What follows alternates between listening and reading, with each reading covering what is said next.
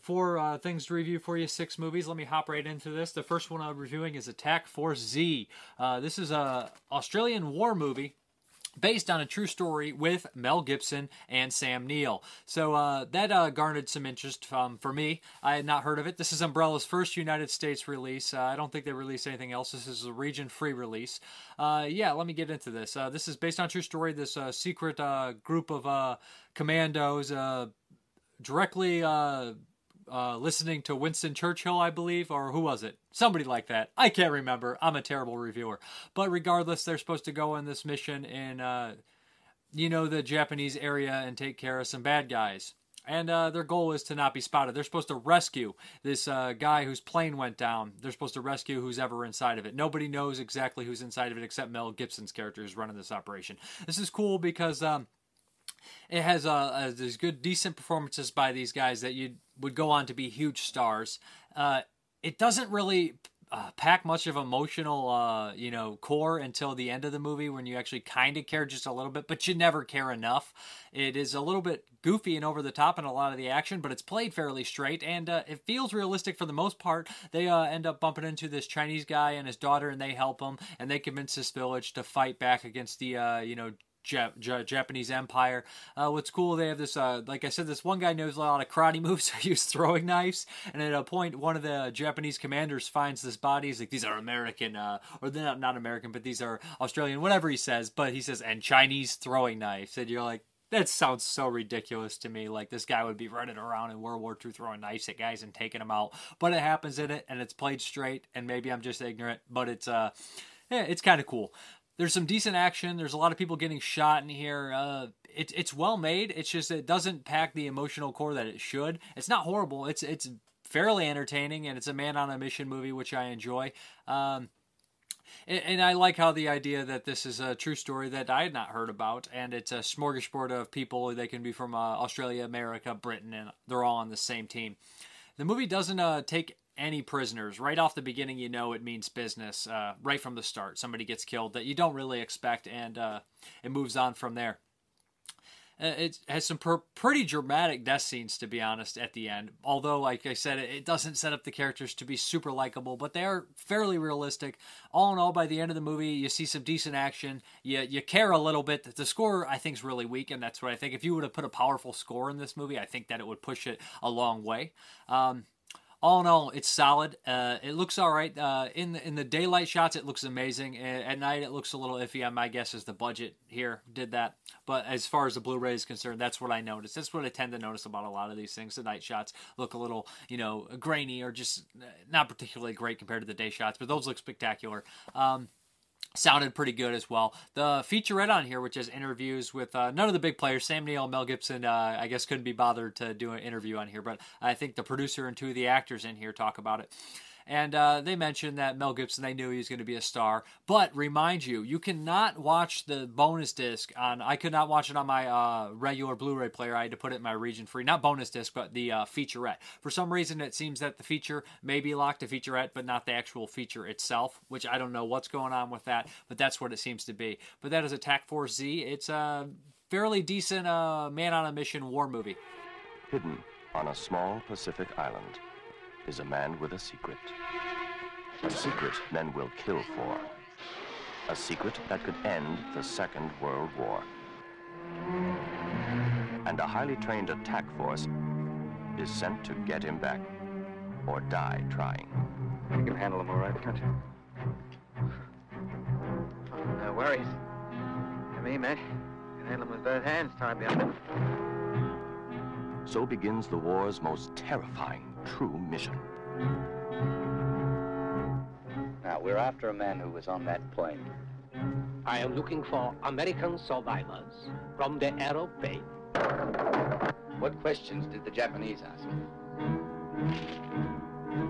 A handful of men face the might of the Japanese army on a mission that can only succeed with men prepared to die.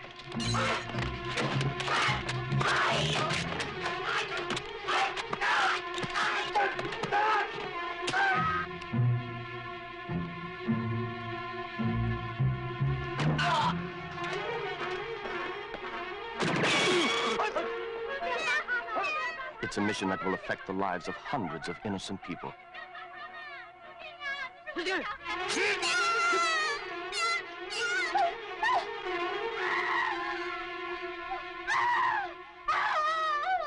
And it will change the lives of some forever. You know what your father said about war not changing anything? He's wrong. It changes everything. I will not tell you that we are your friends, but I will tell you that the war has come to this island, that you must choose a side.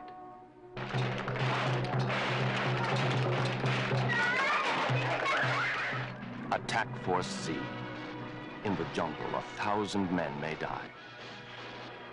And a handful can become a legend. Attack Force Z is the story of that legend. Starring John Philip Law, Mel Gibson, Sam Neill, Ku Chuan Seong, and introducing the beautiful Sylvia Chang. Attack Force Z. The next one here is JD's Revenge from Arrow Video. I had not seen JD's Revenge. I had heard about it here and there. You know, uh, a horror black exploitation movie kind of interested me. This one is wild, guys. Uh, this is a strange plot. Back in the, I believe, 40s, this, uh, you know, two bit small crook gangster gets double crossed and pinned for murder and murdered himself. Uh, this, uh, you know, kind of upstanding young kid who's working a job and uh, going to school to be a doctor or a nurse. I can't, a doctor.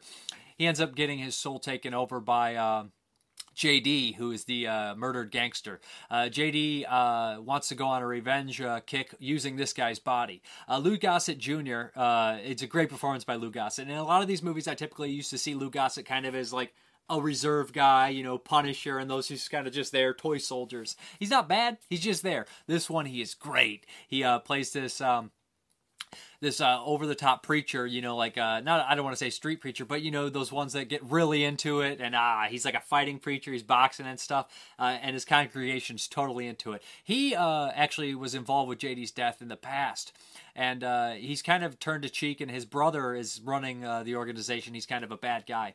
Of course, the, what we have here is a good psychological deal with the lead guy going back and forth between JD and himself, trying to get his life together, trying to make it not fall to pieces. He's abusive, and there's a real, some real awful sexually gratuitous stuff in here, like a rape and uh, a scene where he beats the crap and probably kills this old lady who's in his cab. And uh, the lead in here, uh, Thurman, I believe his name George Thurman, uh, something I can't think off the top of my head he does such a good job doing this dual role. And at first, JD, when he's playing JD, you think it's over the top, but it, it's kind of scary at the same time. Uh, love seeing Lou Gossett in here. Bob Minor, of course, pops up in here. You can't have a movie made, uh, exploitation movie made in the 70s without Bob Minor popping in and doing some stunts or just being a bit part.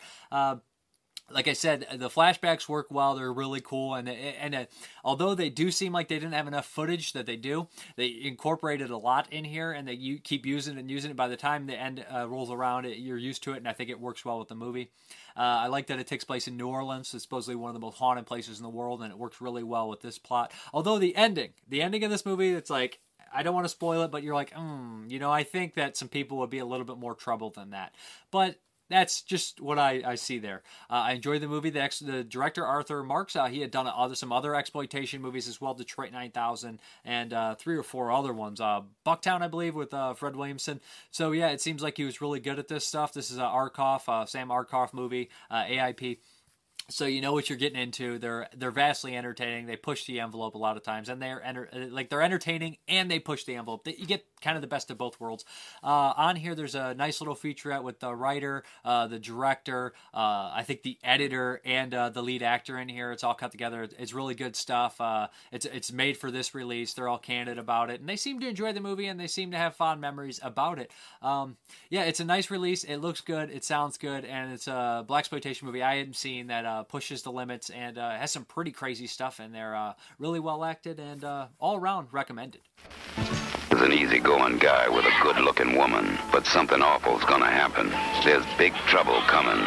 It's JD's revenge. Don't nobody talk to me like that. The reincarnation of a killer who came back from the dead to possess a man's soul, make love to his woman, and get the vengeance he craves. He's my baby sister, Betty Joe. You my baby sister, Betty Joe. They my enemy. There was a real mean killing, and the wrong guy died. They buried his body, but his soul survived. He Otis killed Betty Joe. There is something wrong with Ike. Tonight he kept saying he was this J.D. Walker. J.D. Walker's been dead for over 30 years.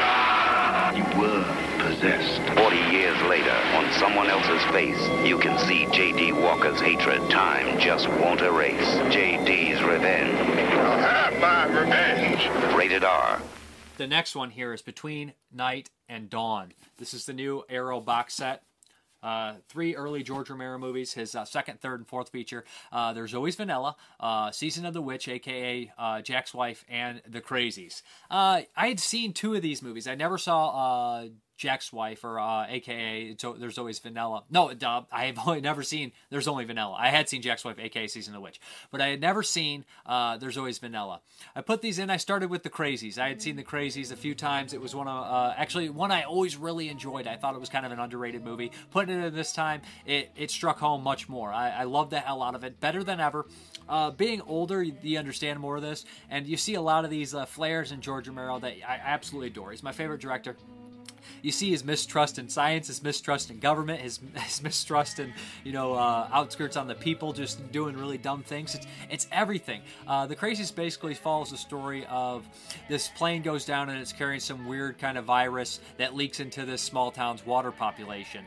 And the government comes in. They, they don't seem worried about it first, but then afterwards they realize there's big trouble. This uh, virus, uh, they come in and they quarantine the town. This virus either makes you go uh, aggressive and then die, or kind of makes you loopy and just lose your mind and die. So it's this, this strange virus, it's a bug. And the film follows these two firemen that decide to try to get away, along with uh, the one guy's pregnant uh, wife and some other survivors, including Lynn Lowry and Richard Liberty from Day of the Dead. So there's some familiar faces in here. They're basically running around the countryside while the uh, generals and the scientists are trying to figure out what's going on. Richard France is in here from Dawn of the Dead, and uh, the, that's the eye patch uh, doctor. He's in here as a scientist trying to figure a cure out, and his voice is brilliant. He does a great performance, and he's one of these all around likable characters. The Colonel in the movie is completely flabbergasted at the situation, and he does a tremendous job too. He doesn't come across dislikable, although he is doing a despicable thing when he has to. It just shows you, it, it paints this picture of how stupid everybody is and all these loopholes and red tape that not loopholes but red tape you have to cut through to get things done. And this this red tape pretty much makes things worse and worse and worse. It's bitterly ironic. It's it's mean spirited as hell to be honest. Uh, just the things the way they unfold. And it has a lot of violence in here. It has a lot of shootouts. It has a lot of crazy things in here and, and a lot of horror elements especially this old lady who's lost her mind knitting. She stabs one of the guys in the quarantine suits and she sits back down and starts knitting and somebody else walks in. She's completely fine. I, I love the small little details of showing how these people are just off or how, showing how they're crazy. And when they start to kind of turn it, it it's, it's a lot of brilliant performances in here. The lead in here, the main guy, the kind of heroic guy in the movie, for some reason he uh, comes across as, you know, a, a masculine guy, a heroic guy, but not an idiot and not just a, yeah, we're going to do things my way. He comes across as a realistic and likable character they do a really great job with that. Uh, the the score in here, the main song in the movie, is tremendous. It always gets stuck in your head. It's one of those '70s songs that's just really sad. It fits with the movie. Makes it horrifically sad. Uh, it's just a movie that you see, uh, you know, like Romero putting a lot of stuff that he would use later on with the scientist and. And Day of the Dead and whatnot. I, I, really enjoy the hell out of it. I probably I want to really go just watch the thing again. Uh, I haven't seen a movie like that. It has a has a great emotional impact at the end. It's like I said, it's one of those deals that feels like uh, moments of Dawn of the Dead and there, moments of uh, Night of the Living Dead. It's just it's it's very Romero, and it's you know. I don't want to say that the other two aren't as Romero. They are Romero, but they're not quite as Romero as this. There's a commentary on here, uh, which is nice, and there's some interviews and stuff. This this whole box set is loaded with interviews with uh, the, the remaining survivors and some old ported stuff over from the old releases of Season of Witch, and there's always Vanilla. But The Crazies is a highly recommended one. My favorite of the box set, also the last one made. You'll recognize tons of, of, faces in here, from Bill Hinzman to Vince, who shoots the guy uh, who shoots uh, uh, Ben Jones, uh, Duane Jones at the end of Night of Living Dead. He also pops up in Flesh Eater and does the same thing. Come on, Vince, stop shooting people. Uh, the next one was Season of the Witch, aka Hungry Wives, aka Jack's Wife. Had a lot of titles, and this is a very strange movie. I saw it years ago. It is is fairly slow, but it's an interesting movie. It's probably the most not the best, but the most interesting of the bunch. Um, it follows the story who, of this lady who's going through kind of like I, I don't want to say midlife crisis, but she feels you know out of place and displaced. It's it's a big feminist movie. She feels trapped in uh, you know where she's at in life with her husband, completely ignored, completely used and completely useless at the same time. So she starts to kind of dabble into this uh, witchcraft. She becomes interested in it, and there are some supernatural elements, but you necessarily don't really believe them that they're supernatural, but they could be just a little bit. She starts to have this affair with this guy, uh, one of her daughter's friends, and the, that's pretty much the whole movie. And there's a really depressing ending that, uh, again, kind of like Night of the Living Dead. Uh, there's a commentary on this disc as well by the same guy, and uh, they seem to like Romero quite a bit. And they go into the movie into the depth uh, about all the feminist stuff, and the opening stuff is very surreal, and you can just see it in there almost immediately. The stuff that she sees, uh, you know, feeling like a dog and whatnot way ahead of its time. George Romero was always ahead of his time, you know, uh, by being in, in, the crazy distrust and in uh you know the government officials and, and, science and small town stuff. It's just uh the red tape. It's just complete crap like that. The crazy was also remade i forgot to mention. And season of the witch way ahead of its time in this uh, and this kind of feminist movie without hitting you over the head with it. It's just i, I like how he does things. It's always so matter of fact. It's not it, it doesn't stop and say yes this is an important message. It's just there and it's just right and it just it gets the message through so much better without hitting you over the damn head with it. And maybe it is hitting you over the damn head with it but whatever he does does, it feels good, and he does it does it right. Uh, no matter what what you believe in and what messages he puts in his movies, they just feel right. I, I think he always gets his message through. And and Crazies and Season of the Witch, they both come through. The last one, there's uh, there's always Vanilla, aka The Affair. This is the one I hadn't seen. It stars uh, the guy from uh, one of the the guys uh, the woman has affair with uh, is the lead in this one, and this one is uh, kind of this strange uh, Season of the Witch being kind of like an art film, and uh, the Crazies being a big kind of like psychological, you know, uh, scare horror movie thing, chemical scare thing. This one, uh, it feels kind of like romantic drama comedy, but it has these sometimes moments of like art in it as well it, it's kind of a patched together movie. Romero himself isn't a fan of it. You le- realize from the commentary and the interview with him from the old release. He's not a big fan of it. There's a lot of falling outs with this movie. A lot of his Night of Living Dead crew and his friends kind of had a falling out after this one. So that, that's kind of depressing to hear. Most of them rekindled a friendship, but in this one you can see there's some problems. Uh, a lot of the movies uh, about a guy. He's kind of a drifter. He's not necessarily a likable guy. He is charismatic and. Uh, he just doesn't really want to conform. It's about a, guy who doesn't want to conform. He has this girlfriend that he has a kid possibly with. He starts a relationship with a with a new uh, woman, uh, Judy from Night of Living Dead, and you just you can't really feel too bad for him. The most the the thing I like most about this movie is the relationship with his father. I think that they they do that nice generation gap in here very well, and I think the dialogue between them is realistic. And there, there's some really cool moments between his father, and it, it almost comes across comical. The, his mother and father, these kind of weird characters.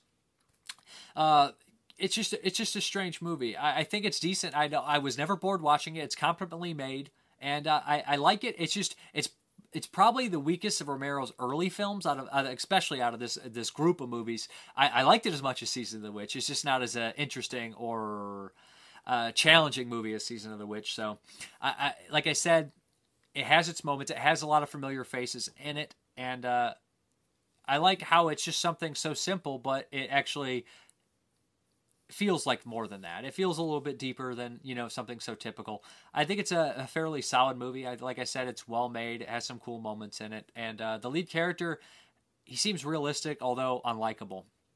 Uh, like I said, this thing has a bunch of features in here. Uh, my favorite feature on the release was probably of Romero and uh, Del Toro. The directors sit down and they talk for an hour, and Del Toro dives into his movies and starts dissecting them. And Romero and him just go back and forth about movies. And uh, Romero talks about other directors. They talk about other directors. I think they mentioned Hop, a Hooper and Craven and Carpenter. And he's like, "Well, you even," and uh, Del Toro says, "You even spawned the original, you know, the two genres, the zombie genre and the Italian zombie genre." And Romero says, "No, that was Fulci, Fulci, and it's just that whole thing cracked me up. That uh, I'm just happy Romero knows who Fulci is. But uh, yeah, I just uh, that that was really beautiful to see that these two filmmakers bond and connect on camera. It was uh, something magical, I'll say, and it was. I'm glad it's documented. I'm glad I got to see it. Uh, great release. Uh, I'm super happy these are released now. Only we could get a great United States release of Dawn of the Dead. That would be amazing. That would be a great Christmas for everybody. And Martin.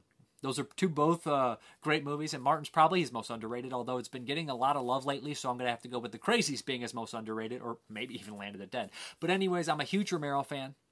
I love Romero's movies, and I wouldn't steer you wrong. This is a great set. Uh, now, I know a lot of people like, I don't want There's Always Vanilla. I just want The Crazies. But Season of the Witch is interesting, and There's Always Vanilla is worth watching for sure. Didn't hate it, liked it. Uh, the Crazies is a hell of a release. It comes with a nice book. Just, this is a great release. Arrow did an amazing job with it. Heaven help us, firelight, won't you let me feel so helpless. How can I find the.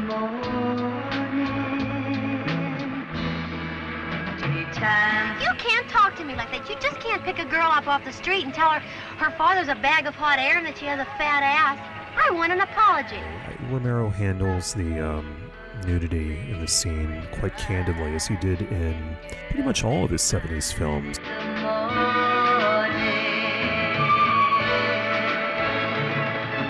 Time is a healer, and why are we wounded?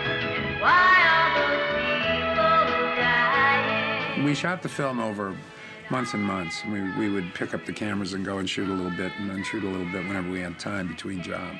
People can see what the location looked like in the movie versus how it looks now in present day. Sometimes things change, sometimes they don't. This whole thing. I'm worried about what's happening to me. A dark haired woman. Um, I think that in many ways, Season of the Witch is clearly the sister film to Martin. Did you have any feelings when you first saw it that it was about race? So they asked me to go home and to learn a couple of scenes and come back. You will see this in the movie at the beginning as Jan White is sort of led on a leash through various places. Sir. Is that clear? One warning shot. I love the housewife sweeping the field and kind of like surrealist uh, touch there. And we're, you know, once again, it's like the old lady with the knitting needle and the yarn.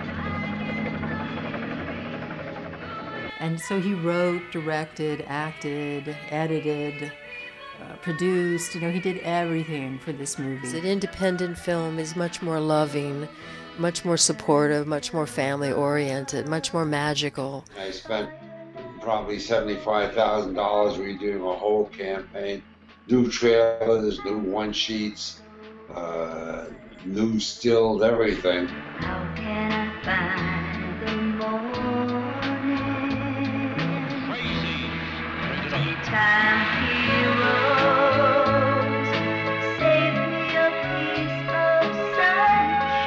something out there that we haven't got the power to define.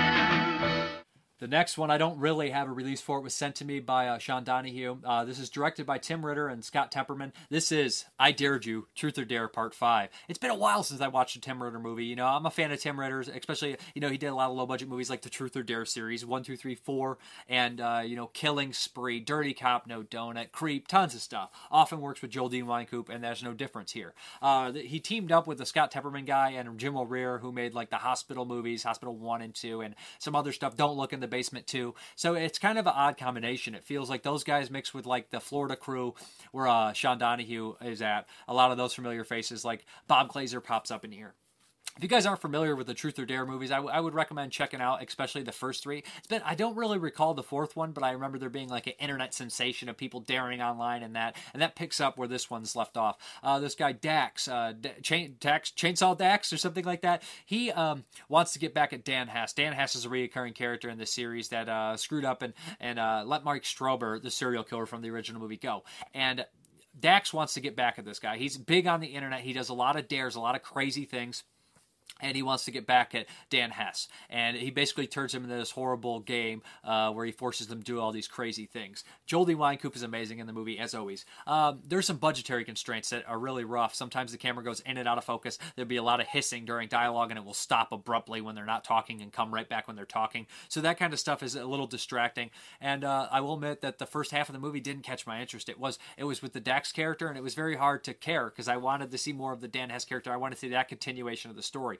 They do tie into the Dax character into the original Truth or Dare. This is strange because they go back and they do this psychological thing where you realize that this Dax character had something wrong with his wrong with him even at a young age. And and the, they do this this flashback where he pulls the Truth or Dare tape off of the shelf and they're like, "Put that back. You're not supposed to have that." But then he's in the Truth or Dare universe.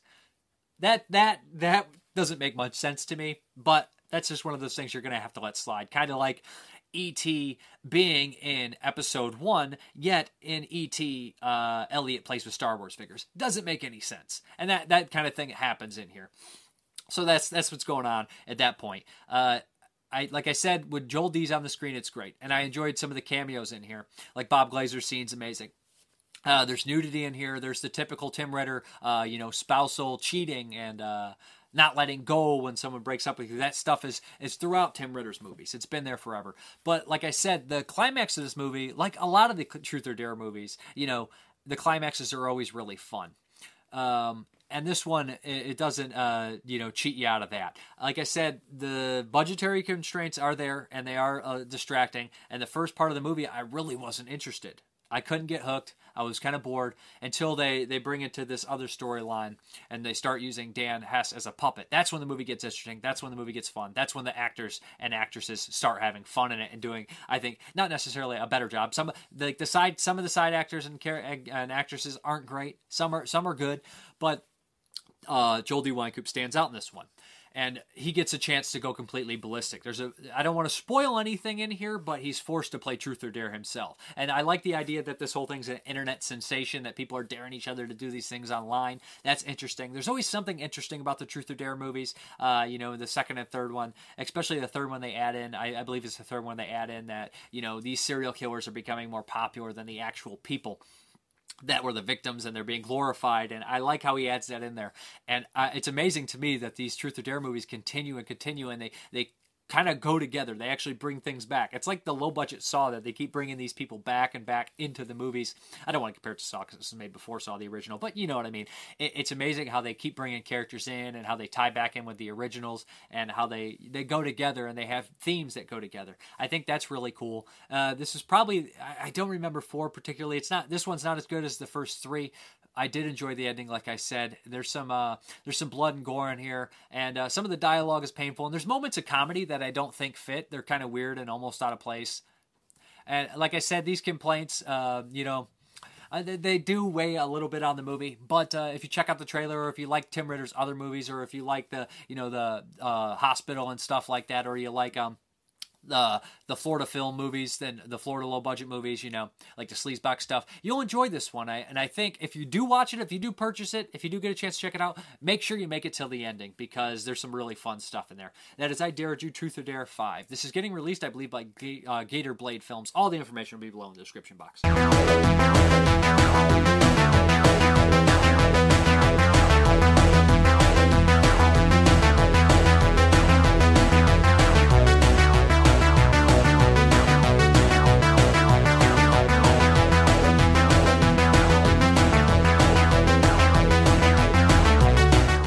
I will be doing is um what is it? We'll do the Q and A. So remember, always on the Screaming Toilet page, when you go to enter the competition or contest or whatever you want to call it, you can uh, ask a question. I will answer it in the next show. We have a bunch of questions this time because I thanks again, uh, guys, for uh, sending me ways to improve my channel. I appreciate it. Christopher Delier. How about top five list? I'm curious about everyone's top fives. I also loved your old intro. It had a great SOV feel to it and a favorite war film. Uh, top fives. I've been thinking about doing that. I maybe do like bonus content I thought of doing. Maybe I'll do my top five from 87 88, and then I'll do top five Borgnine movies, top five Westerns. Just, I love the top five idea myself, and I've been thinking about a way to do it. Maybe I'll add one at the end of every video, maybe sometimes. I don't know. Let me get, let me know, guys. My favorite war film is probably The Dirty Dozen. But uh, for a more, I guess, modern war I like Saving Private Ryan, but it's got to be The Dirty Dozen. It's hard to top that for me. John Wilhelm, do you ever find uh, have a favorite late night horror host such as Elvira or Joe Bob Briggs? Joe Bob Briggs. Uh, I liked Elvira growing up. I used to rent all those thriller tapes. Don't remember a damn thing from them. Uh, but uh, I got a funny story. Uh, my grandfather, he was like, you know why he's renting those, right? My grandfather loved movies. He used to record everything he uh, said to me, he was like, because he wants to see those big tatas. And he was talking about Elvira. But, you know, it's always funny. It's a fond memory of my grandfather. Uh, Carl Espinoza, will you consider collecting Horrorbuster statues or figures? Not really. You know, I don't want to get into anything else. I already have so much stuff and collect so much stuff like movies and whatnot. I don't need to be collecting the figures and bust. Richard, I'd love to know how many films are in your collection. So would I. One day I'll count and I'll let you guys know. Nick, my question. You said you like horror musicals. Would you ever write, direct, or star in one? Uh perhaps all of the above. I could never. Maybe I could write a song or two. Uh, I couldn't direct it. That's a lot of a lot of money, a lot of uh, you know getting all the things, the dance moves, choreographing stuff together. It, it's really difficult. Maybe twenty years, thirty years from now, if I'm still alive and I still want to make movies, um, would I star in one? If I could, if I didn't have to sing or minimal dancing, I would. I'm just not particularly good at that stuff. At uh, singing or dancing. I mean, I, I could probably learn dancing, but singing, I'm just not. You got it or you don't, and I don't. Chris Leopard, I was also wondering if you're a fan of old school martial arts films. Uh, yeah, but I, I like as far as like the the Japanese and Chinese ones, I'm not too familiar with them. I mean, I've seen some here and there, like uh, the Shaw Brothers, Legend of the Seven Golden Vampires. Love that one, but I more grown up, grew up watching like the Van Damme movies and the Best of the Best one and two and that kind of stuff. And I love that kind of stuff, especially Best of the Best two. You know that kind of karate stuff, the Americanized uh, Taekwondo and karate, just uh, kumites, blood sport, all that kind of nonsense. I love growing up, so I'm a fan of that kind of stuff. Uh, Matthew Lee Bushwell, have you seen The Killing of Sacred Deer or any of the other works of Yorgos? Uh, not going to say that last name. No, I have not. Should I? I hear good things. Uh, Dave Grantlake, as is it Dave Grant? I actually put link on the end. Sorry, buddy. And as for a question, has a movie ever broken you? Have you ever watched a movie so damn horrible that you just couldn't make it to the end? Yeah, I've done it a couple times, and I go back. There's this old quote I always hear that Joe Dante and John Landis said they used to go to see every movie, and then at one point it was horrible stuff. They looked at each other and said, "Man, life is too short." They got up out of the theater and left. And every time I turn one off, I I I almost get mad because I'm like, man, I I'm watching this. I'm trying to watch it, and I I don't want to you know be disrespectful by not finishing it, but sometimes they're just bad or it's not for you. I've turned off ones that the sound was so bad I couldn't hear, uh, and it just I just could not take it. I had to turn it off. I just couldn't do it. Corey ends. As for questions, do you have any recommendations for self storage, shelf storage? Uh, build your own. If you can, you can afford it. You have room. You have the time. Build your own. Have somebody help you build it. Uh, you've made movies. You watched movies. Cast, script, or director. What is most important? I all of them are important, but a good actor and actress can save a whole a bad movie or come across great in it. Can a director save a bad cast and a bad script? I don't know. Maybe.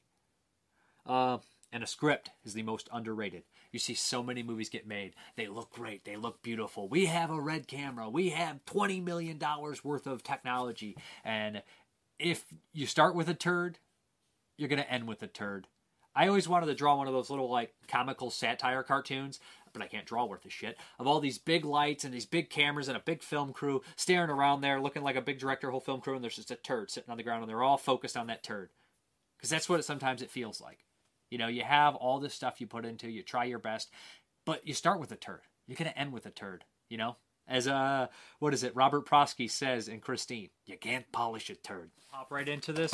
The first one I will be reviewing is Death Dream, aka Dead of Night, aka the night Andy came home from Blue Underground. Uh, yeah, This one is a Bob Clark movie. Uh, you guys will know Bob Clark from uh, family-friendly movie Christmas Story, uh, sex comedy Porky's, and uh, what I know him best for his horror movies: Children Shouldn't Play with Dead Things, Black Christmas, and of course Death Dream. Uh, Death Dream is actually my favorite of his films. I think it's a masterpiece. Uh, Death Dream follows the story of this kind of middle America family who has a son over in Vietnam. They get a telegram that says Andy's not coming home uh, something happened. They don't ever say it out loud. It's just the acting, and and, and they, they just have a breakdown. Uh, to their confusion and happiness, Andy comes home that night, but Andy's not quite right. Uh, this this movie's great. Uh, it, it's a huge allegory for you know the people going over to Vietnam and coming back all messed up. They go over as these innocent, sweet, beloved uh, children, and they come back literal monsters. And in this one, he actually is some sort of monster, and he needs blood to survive, and he needs to inject it. So it turns into like this big drug metaphor at the same time. It, it's superbly well acted. If it wasn't a horror movie, it probably would have won a bunch of awards. If I, I say that back in the '70s, uh, Bob Clark does a tremendous job, and he was way ahead of his time. He he understands. It, it, the movie is not. It doesn't hit you over the head. Like I said this before, it's not like a. Um, it's like George Romero in the sense that it's all there, but it doesn't necessarily hit you over the head with it. Uh, it- it's an amazing movie. It- the the disc comes with two commentaries, one by Bob Clark, who is passed, and one with the uh, Alan. I can't remember his name off the top of my head. He's the writer of the movie. He worked on a bunch of stuff, including Popcorn, which he was fired off of, and he worked with Bob Clark for years. He's in Children Shouldn't Play with Dead Things, but. Uh, the night Andy came home, it's just my favorite title for it because it fits it. It's, it's such a, a creepy movie. The horror movie elements are great. Uh, the stalking and the way that Andy acts and the way he is completely dead inside. But what's even better is the you know the uh, the message in there and the the the statement on Vietnam, the statement about uh, drug abuse, and there's a huge great there's a great scene of like a generation gap between the soldiers. Uh, there's this uh, uh, mailman. He's from World War II, and he starts to talk to Andy, and he's he's talking about like reminiscing in, in a good way uh, about how great you know his buddy got shot in the butt by a crowd. Isn't that hilarious? Yada yada yada. And Andy's just sitting there, dead on the inside and dead on the outside. The performances from the parents are great, and uh, this movie falls apart when Andy comes home and there's something wrong with him. All these like underlining surfaces that the families have problems with just explode to the top. There's a drive-in scene which is perfect for the movie. It's just an underrated movie. I, I know people like it that have seen it. I've never heard any complaints about it. It's just not enough people talk about it. Not not to be a jerk or anything, but people always talk about the same five or six movies like Halloween, Jaws. I mean, they're great, yeah. But so is Death Dream. I mean, Death Dream's just underrated as hell. Uh, it came, like I said, it comes with a new interview with uh, the writer and his. Uh, I, I think it was his wife at the time. She's an actress in the movie. Um, Bob Clark commentary. Unfortunately, he's passed. With David Gregory, I believe, is uh, you know narrating the whole thing, or uh, not narrating, but you know what I mean. So there's that in there. I actually wrote a review over at the Screaming Toilet page if you want to check it out. Uh, I, I really enjoyed this one. I didn't talk about much like the technical aspects with it. The movie looks solid, especially for a low budget movie. You know, in, in a lot of these low budget movies, the darks look dark no matter what. They're, they they probably look a little too dark than they should. Uh, when the, the, the gore happens in it, it looks pretty good. It's Savini's first movie, so there's that too. First movie he worked on. He's not the main special effects guy, but he did work on the movie, and it, it shows. You know, he was a you know Vietnam uh, combat photographer, so it, there's this probably hit a little ho- close to home uh, for uh, Savini on the set. I'm I don't want to assume things, but I mean the plot and everything like that. This ending of this movie is one of the most memorable, uh, creepy, strange, original endings ever made. Uh, it's just the movie tears me apart every time I watch it. Uh, super depressing, but super well made, and just if it wasn't a horror movie, it would be talked about for ages. And I think it's great. Uh, Blue Underground did a great job. It's a DVD and a Blu-ray combo. Like I said, uh, inter- some interviews on here and uh, two commentary tracks. Uh, love the hell out of the movie. Love the release.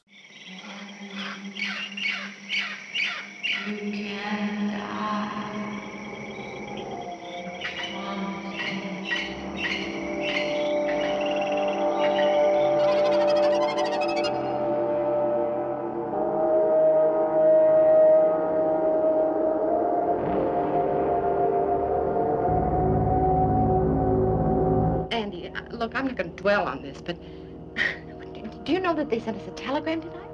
I mean, they actually sent us a telegram telling us that you were killed. They actually said that my son was dead. I was.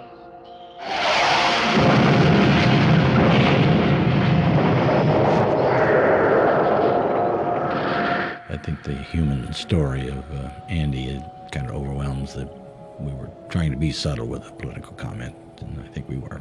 What it's really about, of course, is the the dynamic in the family. Yeah. And representing kind of what what that to me was that kind of conservative dynamic in the country. Been through a lot, Ben.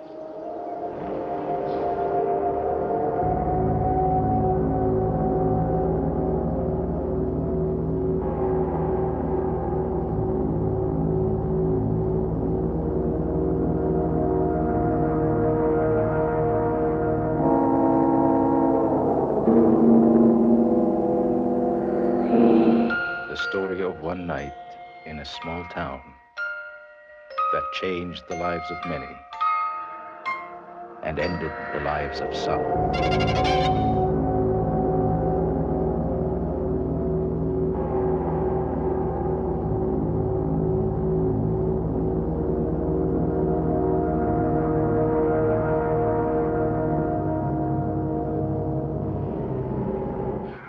Are you two all right back there?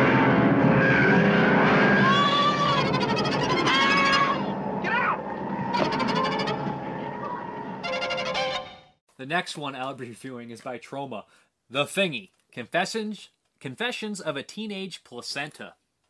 With a title like that, you know it's going to get frickin' weird. And it does get weird. This is a Belgian movie from Belgium. I know a lot of people are asking me, do you like Belgian movies? Well, yeah, I like this one, and I just watched it. So there we go. Uh, how to explain this one? Uh, somebody re- the reviews that like Basket Case, it's ex- it does feel like a Frank Henenlotter, like bastardized, like Basket Case sequel, but it's also like dark coming of the age movie. It's a lot of sight gags in here. Let me get into the plot. We have this bodybuilding uh, woman who only seems to inject and work out one of her arms. It's this weird prosthetic, and she gives birth to a baby and a placenta. They decide, well, you know, the baby and the placenta, the whole deal. She gives birth, and they decide uh, in this world you can keep the placenta and raise the placenta and get rid of the baby. That's what happens here, and everybody wants to eat this poor placenta, but basically it's a normal kid just in a placenta body. It's very uh, strange. It, it rises and crawls on the ground when it moves. Some, when it goes to school, when it gets older, it drives around a little motorized car. A lot of that stuff is it, you don't know whether to laugh or to cry or just a mixture of both. It's it's very dark but very zany and weird, but also kind of depressing all at the same time. Weird, weird movie. The mother keeps uh, pounding into the uh, Luke, that's the placenta's name, into his head that he needs to be a strong military, and he doesn't have this father figure, so the only people he has around to talk to are these homeless guys and this weird priest. Everybody wants to eat him for his nutrients, so it's just a super bizarre, uh, crazy movie with a really dark and twisted ending. I enjoyed it. Uh, it's uncomfortable. It's gross at times, and uh, I felt really sad for the damn placenta. And uh, I think a lot of people will feel the same. Uh, it is comedic and dark and gross and weird and pretty cool at the same time. Uh, on here is just uh, 10 minutes of deleted scenes.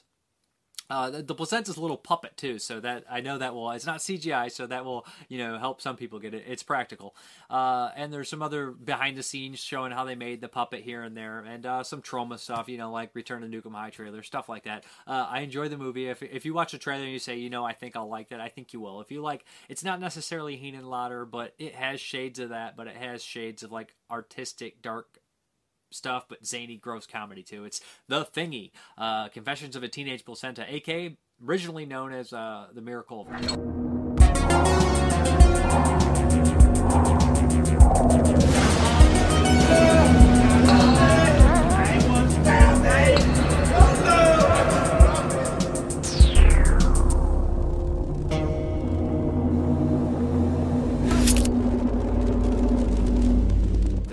one here is by Arrow. This is Animal Factory with uh, Willem Dafoe and Edward Furlong. Uh, yeah, this uh, it's kind of cool to see him release that one. I hadn't seen it in years, probably since it came out. So what 2001 or so, so 15 years. This is actually directed by uh, Steve Buscemi, which is really cool, and it's based off a book by Edward Bunker, who is you know a famous criminal actor. He's Mr. Blue in Reservoir Dogs. He's in a slew of other stuff. He's in The Long Riders. He's in Best in the Best too. He just pops up in tons of movies. Um, this uh, basically was written uh, by Edward Bunker, a book based on kind of semi-autobiographical stuff, and uh, this is produced by Danny Trejo and Eddie Bunker. So they're both people that serve time. They're both people that know the prison system. Uh, so yeah, this movie probably is fairly realistic. It feels realistic. It, it follows the story of Edward Furlong, Uh, this is young Eddie Furlong from Terminator 2 and Brain Scan, who gets sent to this uh, this big pr- this prison. His father John Heard tries to stop it, but he can't. Uh, he gets sent to this prison for selling drugs, and he kind of is befriended by Willem Dafoe and his gang, including Danny Trejo, Chris Bauer, a bunch of other people in here. There's some some other familiar faces. Buscemi's in it, of course. Eddie Bunker's in it, of course, and a really terrifying, really great performance by. Um, Tom Arnold. Surprisingly, it, it- it's always so nice to see these actors who are always, you know, condensed to these comedic roles, or and, and there's like, oh, you're just a funny guy, or you're just in stupid crap. But Tom Arnold in this movie is horrifying, and he does a great job. He just plays this redneck piece of trash great great performance and uh, a really great moment. But uh, what's what's great about this is the good emotional level in here especially between Willem Dafoe and uh, Eddie Furlong. They uh, have this relationship and eventually they they plan uh, yeah I don't want to spoil anything. I'm not even gonna spoil it that much but at the end it, it's really kind of like ah damn. But there's a great, uh, great uh, dramatic moment in here with John Heard and Edward Furlong, where John Heard kind of uh, he wants to give these two pictures to him of his uh, of him and his mother, and he's like, Guard, can I give these to my kid? They're behind this door. And he's like, I'm sorry, I can't. Can you give them to my kid? And she says, I can't do that. And the tears in his eyes and that whole moment just made me want to fall down and cry. It was a, it was a great scene. Uh, there's a lot of great performances. Like I said, it, it, it's fairly realistic. It's never boring, but a lot of it's just, you know, how the prison works and, and stuff like that. Uh, interesting ass movie. There's I, I'm a fan of prison movies like Scum and what are some other one? Bad Boys. But I, this is probably better. I enjoyed this one a lot better than those two. Uh, there's a commentary on here with Eddie Bunker and Danny Trejo. Uh, that's fun because Eddie Bunker's since passed, and uh, Danny Trejo is just uh, enjoying. He's enjoying watching. He's like, man, I love that scene. I love that actor. I love that stuff. That's really cool in here. Uh, good movie. And There's also a, a little thing about uh, Eddie Bunker on here as well. But uh, really good uh, prison movie that got underseen. It didn't really get the attention it deserves. I think a lot of people with this one coming out will be happy to see it. Uh, good movie. I enjoy the hell out of it. Great performances. And probably, you know, it's, it's just a shame that Edward Furlong is not like it wasn't the huge he was for a short time but it kind of his stardom faded out and it shouldn't have because he's really damn good The main issue here is the protection of society. I feel really like just paranoid. Haven't been here long, have you? There are a lot of animals in here who might try to pressure you. If they do, you need to come and speak with us. I'm not gonna let that happen to me. Gotta stand together!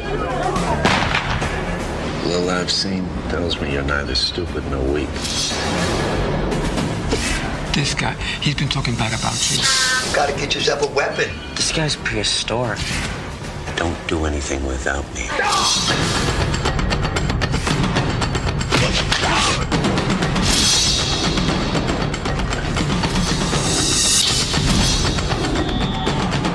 I'm gonna get you out of here. Get you out of here.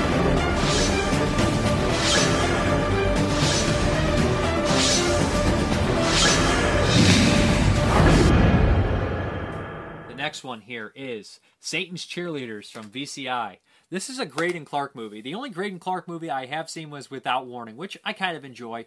Uh, Satan's Cheerleaders, yeah. This one was made in the mid 70s. Uh, I'm, I'm going to sum this up fairly quick. Take four pages of script, take Race with the Devil, take Jack Hill swinging cheerleaders and have them kind of stumble into each other and add a bunch of old classic actors, and that's what you get with Satan's cheerleaders. And I'm not saying it's as good as uh, swinging cheer uh, Satan's uh, cheerleaders. It's not as good as swinging cheerleaders. It's certainly not as good as Race with the Devil. Yeah, uh, basically you have these cheerleaders who get lost on the way to a big football game, and they end up in this town with a bunch of Satanists. Uh, there's a bunch of uh, classic actors, John Ireland in here. John Carradine pops up, of course, and you know he's fairly good. I must admit, I wasn't a huge fan of the acting in this one. Everybody's hokey. It's supposed to be hokey. It is a comedy horror movie, it, and it's that kind of hokey silliness. Um, the problem is, it's very uneventful. Nothing seems to happen. They have the one scene of nudity in the beginning, and you can tell they're like, we added that in to make everybody happy. But besides that, it's not nearly as sleazy, not as graphic as someone would, you know, uh, imagine. It's just kind of hokey and funny and silly. I, I'm not necessarily a huge fan of it. There's a there's a point where these two dogs are uh, somebody in the the, the one of the Satanists is like, "Go get them, dogs!" in, in a room, and then John Ireland every time the guys go back says, "Get back there!" and it does it like four or five times for literally 25 minutes of this hour and a half movie is taken up by these dogs running back and forth. Uh, like I said, there's some funny moments in here. There is some nudity. There's some. I, I do like the uh, coach of the girls. She's really uh, a, a fun character. Uh, it's just not enough uh, craziness in the movie to warrant it as like a, a cult classic, like it should be with that title. It, it, it had the title and it had uh, the minimum to make people happy, and I think that's what it's, it's it's known for. Greydon Clark is one of these guys that can make a movie for like ten dollars. He's great at it, and he's a very interesting guy. I enjoy listening to him talk. I've heard him on a podcast. I've uh, listened to the commentary here. It's a great commentary where he talks about how he makes movies, how he yeah, working with the actors and actresses. He's a, he's a very competent director. It's just budget really hurts here in script. The script's pretty weak. Dean Cundey actually is the DP on this movie, which blows my mind. He did a bunch of his movies. This is the last one he did with them. There's also commentary with David DeCoteau and uh, David Del Valle, and that one's fun. That one cracks me up. They talk about a lot of satanic movies, um, and uh, they they kind of poke a little bit of fun at the movie, but they they seem to enjoy the movie itself. It is hokey. If you can get past the hokey and you kind of like this stuff, there's some there's the moments that will just make you do this. Like they stop and the sheriff's name on the sign is B.L. Bub. Beelzebub, and it's just like, come on, guys. Thinking about it, I have more fond memories thinking about it than I did when I was watching it. It's just a little bit too stale for me. There's two prints on here, there's the two commentaries, and that, that's about it. I know a lot of people enjoy this one. It's just not something for me. One, two, three,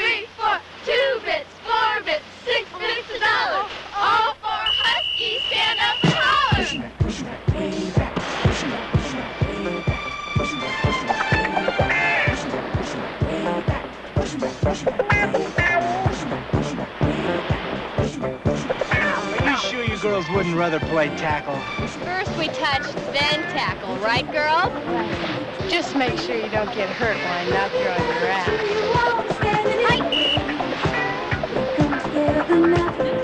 Feels dirty. Now, girls, it's not nice to talk badly about people. I make my boys keep a spotless locker room. I think you'd be impressed. It's all right, there's nobody in here.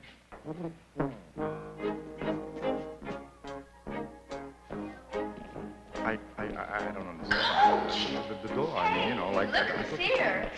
You gotta understand, uh, the, the sign on the door. I- Blaze coach, that's what you call it. And The boys fun. want it, but girls aren't.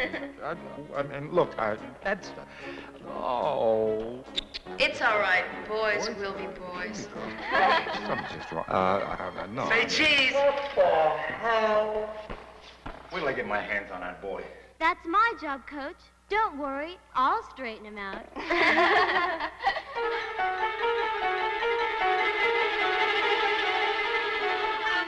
Take me. I am in your power. May I say to you, Satan, answer me. Kill. Satan, hear me. Destroy them. Destroy them all. Kill. Kill. What? What's going on? Come on, get down, girls. You too, Patty. Please, get down, Patty. Next one here is The Ghastlies. Yeah, I was excited to see this one. Everybody knows I love little creature movies. Well, pretty much all the things that I made myself have been little creature movies. So The Ghastlies, I was excited to check it out. It's a low budget movie from Canada. The guy, uh, I think it's Brett Kelly, he did like 20 movies before. While I was watching it, I was like, oh, this is probably like his first movie while I was watching the movie but I, I was surprised to see that he had done a bunch of other stuff. Some of the stuff I had heard about, like Homicycle, this is the first time I've watched any of his movies. We have the story here of these little aliens that crash land on Earth during this satanic uh, ritual, and of course they run away in the woods. And then we fast forward to uh, five years later. Literally 25 to 30 minutes of stuff happens, and the movie's an hour and 15 minutes, and then the creatures start kind of popping up and killing people. So, about this one, uh, I enjoy the creatures. They're made out of foam uh, like uh, the foam furniture stuff, which is the same thing that some of the creatures were in Slimy Little Bastards that I made. So I love the creatures. I have no problem with the low budget creatures. I have no problem with the practical effects in here. I have no problems with the plot. I love all that kind of stuff. Even the music, I have no problem with. It, to me, I don't want to sound like a jerk. It's such a weird line for me to talk about a low budget movie that you know is very similar to a low budget movie that I made myself. I, I didn't particularly like this one, it, and it's mostly breaks down to like the dialogue. There's way too much dialogue. It doesn't seem natural. All the characters, and it's purposely kind of done in a hokey style and that's not something I like. Uh, and in the commentary they mention, you know, kind of going like a, uh, they say Sharknado. Uh, people love Sharknado, but when I do it, they hate it. Well, I don't like Sharknado, so when anybody does it, I don't like it.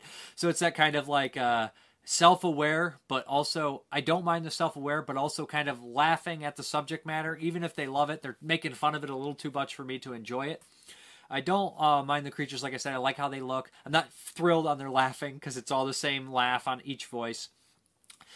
I'm not thrilled on the acting. Some of the acting's fine. I think some of the leads, like the lead uh, girls in the cabin, are great. Basically, girls go in a cabin and the little creatures attack them in the woods. I, I think that stuff's really fun.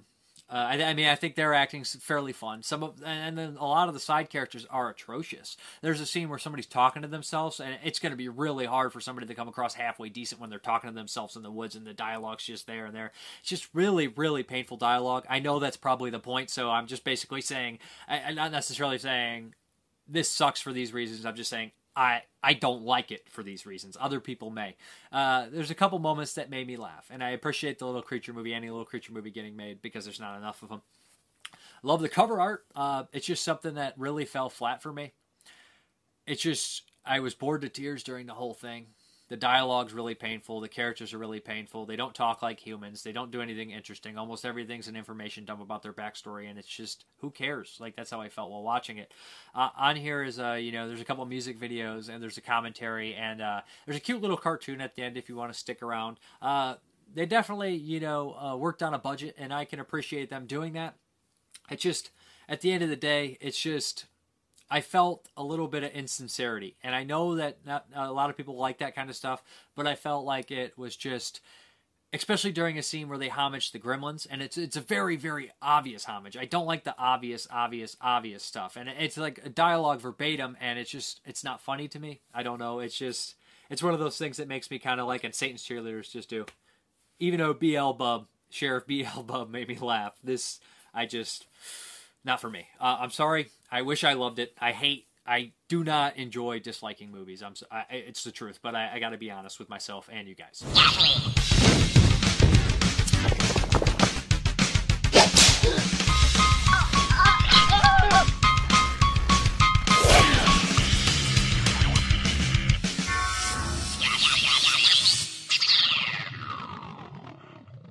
The next one here is The Heathers. I had seen this one before. It had been about 15 years, so I figured, why not? Uh, the Heathers is a huge cult classic, a dark comedy. I probably shouldn't even be talking about it. Everybody's seen it. Winona Ryder, uh, Christian Slater. On the cover here, it cracks me up because they say, without Heathers, there would be no Jawbreaker, no Mean Girls, and certainly no Juno. You should put, without Massacre at Central High, there would be no Heathers, and then the rest of those titles because I, I uh, the Heathers is a lot like Massacre at Central High to me, which it's been a while since I've seen that one too. Uh, we have uh, Winona Ryder, who's this uh, kind of uh, very popular girl. She's with the Heathers. They're really the lead Heather is a bitchy, heartless monster, but it is uh, I believe high school, so there's that. Uh, Christian Slater's a new guy, kind of uh, mysterious, moves into town, and he basically starts manipulating all these uh, Winona Ryder and uh, convincing her to kill people and with him and make it look like a suicide. This uh, paints for some really amazing dialogue, some really hilarious uh, move scenes in the movie. And uh, one thing I noticed while watching this, I noticed two people, and I said, "Man, those guys look super familiar." And they're just bit actors. One of the guys in the parking lot is actually the guy uh, in Fright Night 2 who helps Peter Vincent escape, which I, I, spotted. And I said, man, one of those football players looks like the, the dickhead boyfriend of Night of Demons. And he was.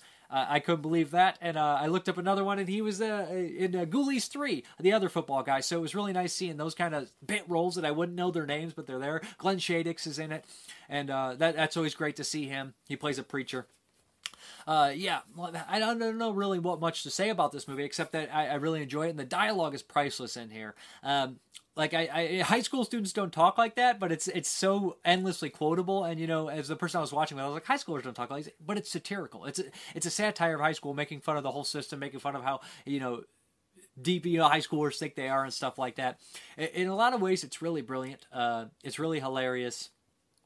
And uh, there's some so moments that you just are so funny, but they're so you feel really bad for laughing. I don't want to spoil anything, but I kind of want to spoil something. All I'm going to say for people that seen the movie is I love my dead gay son. That part always makes me horribly uncomfortable and laugh at the same time. Uh, it's just uh, there's like like that kind of stuff. Just getting like these bullies and these jerks, kind of what they deserve, but going way past the line where it's just horrific at the same time. And also, it's about hypocrisy. You know, all these things they become hypocrites while doing it. But uh, just a very uh, dark high school movie about suicide and uh, basically how these stupid fads, even suicide, will catch on. But it's a great movie. I, am sure most people have seen it, but if you haven't, I'd really check it out. And check out Massacre at Central High. Three blind mice, three blind mice. Heather Chandler, Heather McNamara, Heather Duke, Veronica Sawyer. Woo! Why are you such a mega brat? Because I can be. The most powerful clique at Westerberg. God, Veronica. Drool much? Most people would die to get into it. Heather number one just looked right at me. I'm worshipped Westerberg, and I'm only a junior. Veronica would kill to get out of it. You were nothing before you met me. You were a Girl Scout cookie.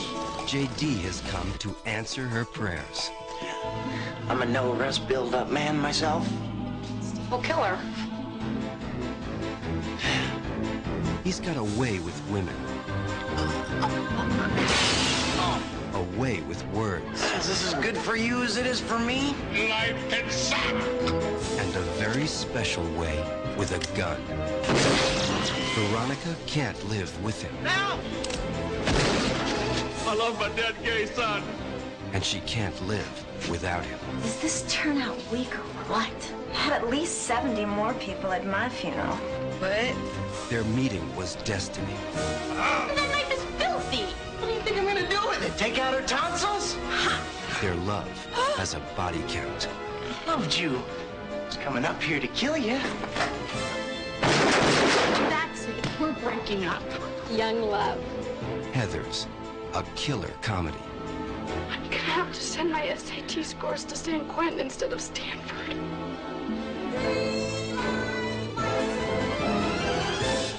The next one here, uh, this still has some shrink wrap on it. This is uh, German import of the Great Northfield, Minnesota Raid. This is by Philip Kaufman, who directed um, The Wanderers and the 1978 Invasion of the Body Snatchers. I had not seen this movie. It's basically the story of uh, the Jesse and Frank James and the Younger Brothers and uh, the Great Northfield, Minnesota Raid.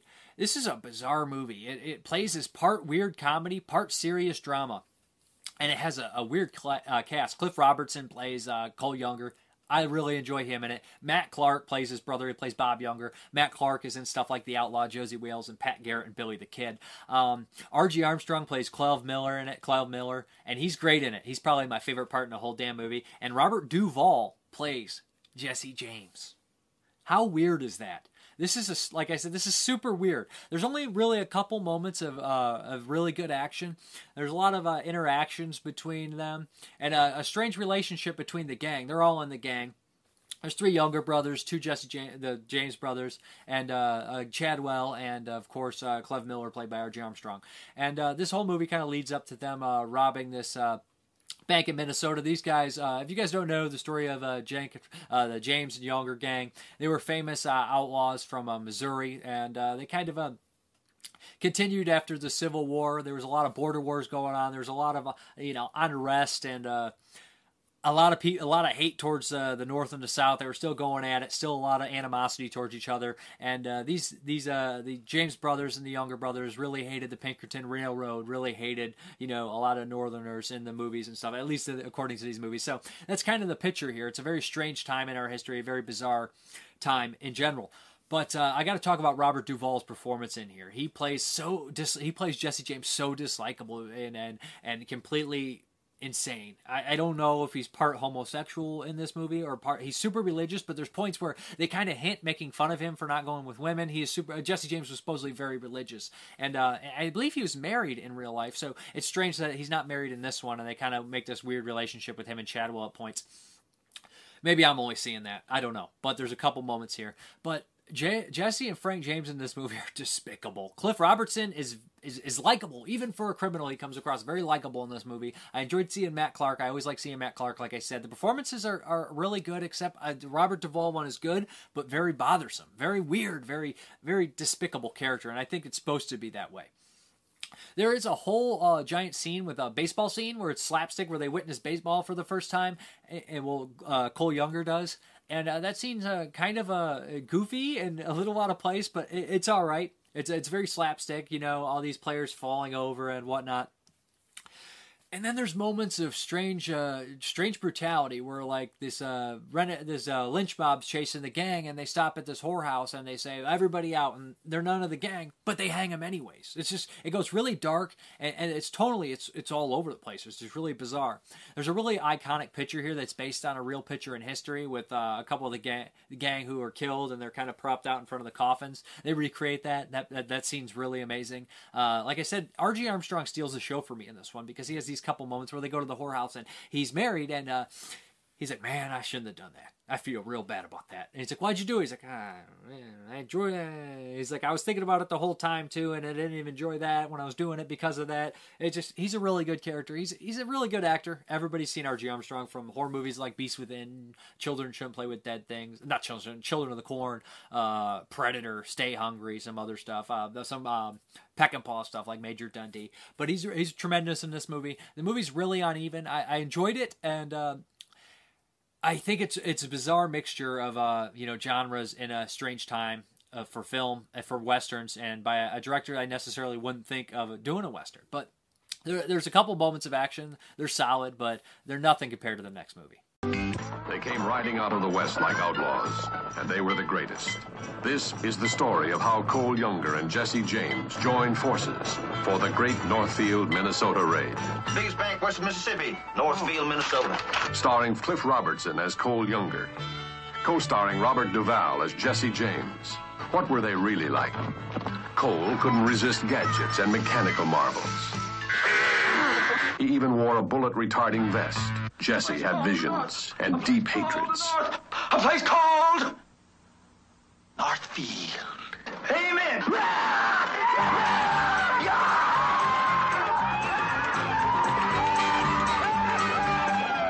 For ten long years, Pinkerton and his railroad detectives and all the forces of law and order hunted them like animals.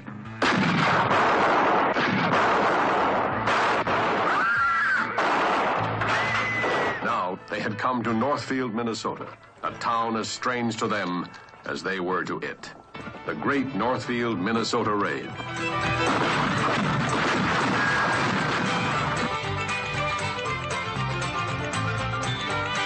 The next one is Walter Hill's The Long Riders. If I'm going to watch Frank and Jesse James in the great Minnesota, Northfield, Minnesota raid, I'm going to watch Jesse and Frank James and the Younger Brothers in Walter Hill's movie, uh, The Long Riders. This was released by Kino. I haven't seen this in years as well. But uh, this one is the same story. Let me get into the same story as last. Uh, and it follows uh, the younger brothers, actually played by brothers, uh, the James brothers, played by brothers, uh, the Ford brothers, played by brothers, and the Miller brothers, played by brothers. You got Dennis and Randy Quaid. You got uh, the Carradine brothers, Robert, Keith, and uh, I can't believe David Carradine, and then you got Stacy and James Keach, Christopher uh, Guest, and Nicholas Guest. Uh, in here playing all these characters. Uh, it's better. I, I kind of wanted to do a comparison with these two. Uh, it improves on a lot of the stuff as the great Northfield does. It's made a little bit later. Walter Hill's just a much more competent director when it comes to action, and uh, it has those uh, classic slow motion scenes in here that we all love. I think it's better at building dramatic elements between the family and the brothers, and you, you seem to care a little bit more what happens with the characters. Um, so there's that all going for. I can't believe I forgot to mention. I'm going to say it's a cheat, but Royal Dano is also in the Great Northfield, Minnesota raid, and he plays this crazy kind of. I don't know if he's drunk, but he plays a crazy guy, and it reminds me of all his other performances. Kind of like seeing that. But uh, the Long Riders, like I said, it's just it, it's, it's a longer movie. Well, it feels longer. Like I said, follows the story of Frank and Jesse James. The acting's a little bit better, I think, in this one, especially between like guys like Stacy Keach and the Carradine brothers. They do a tremendous job.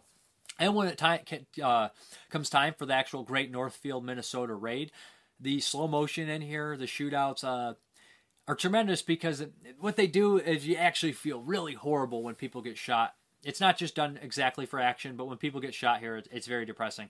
They also paint uh, Jesse as not exactly perfect, but they paint him more realistically, I think, and a little bit less despicable.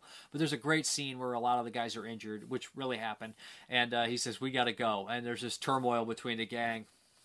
Really great scene, especially um, uh, Randy Quaid's face in that scene is tremendous, without giving too much away. Uh, watching these both back to back was strange because it's like I want to take some from the other one and mix them kind of both. Uh, on the on the release, like if you're a fan of this movie, the release is great. There's a commentary, but there's a second disc with a bunch of features in here. You get the uh, Stacy and James Keach um, interviewed on here, which is great to see them because they talked about they basically put this whole movie together. They, it was their idea was using the brothers with brothers and uh, approaching directors and getting this thing made, and they did a hell of a job, and they they they went a long way to do it, and uh, they did a hell of a job with it and by adding the brothers, you get a real relationship there. Especially, uh, you know, the Carradines do a great job. I again, I was.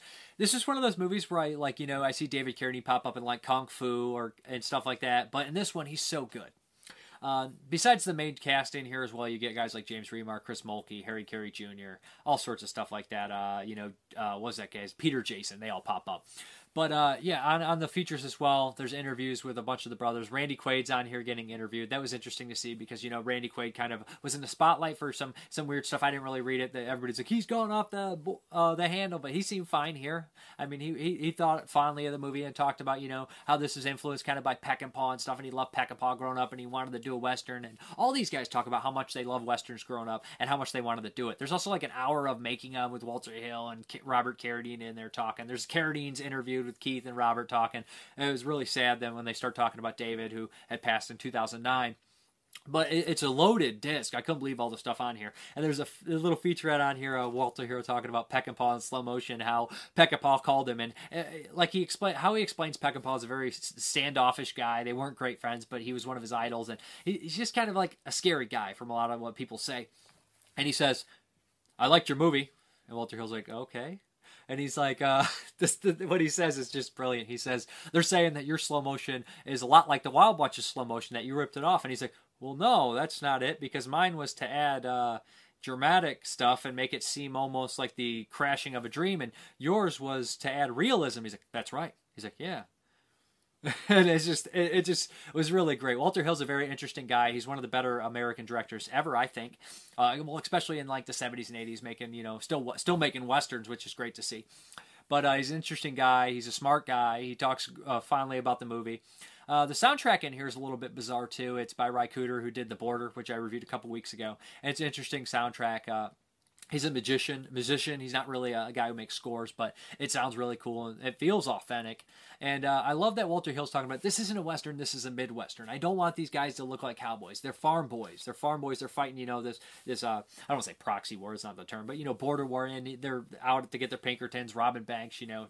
So it's not like a typical western but it is a western at the same time. Uh, if you like walter hill if you like westerns i really recommend checking this one out. And if you like the james and uh, jesse and frank James. Check out both of them, but check out this one first.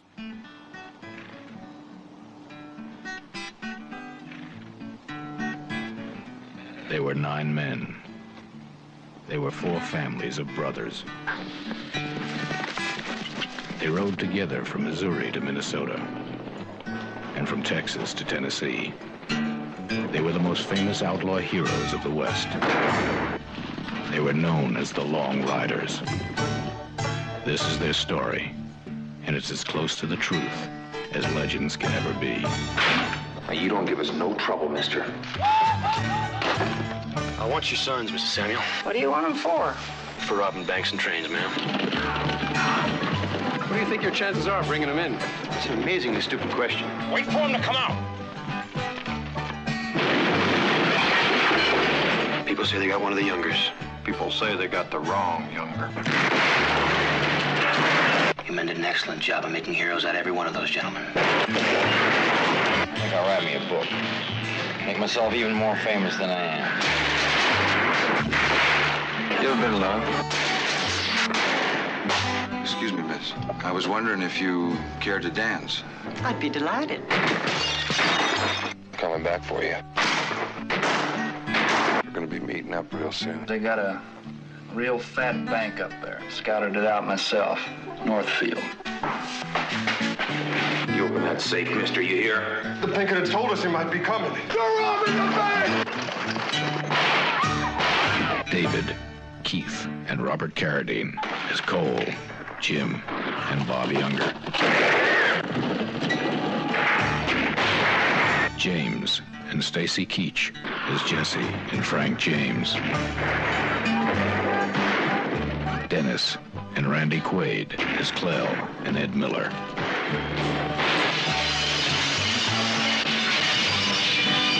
Christopher and Nicholas Guest as the Ford brothers. The Long Riders.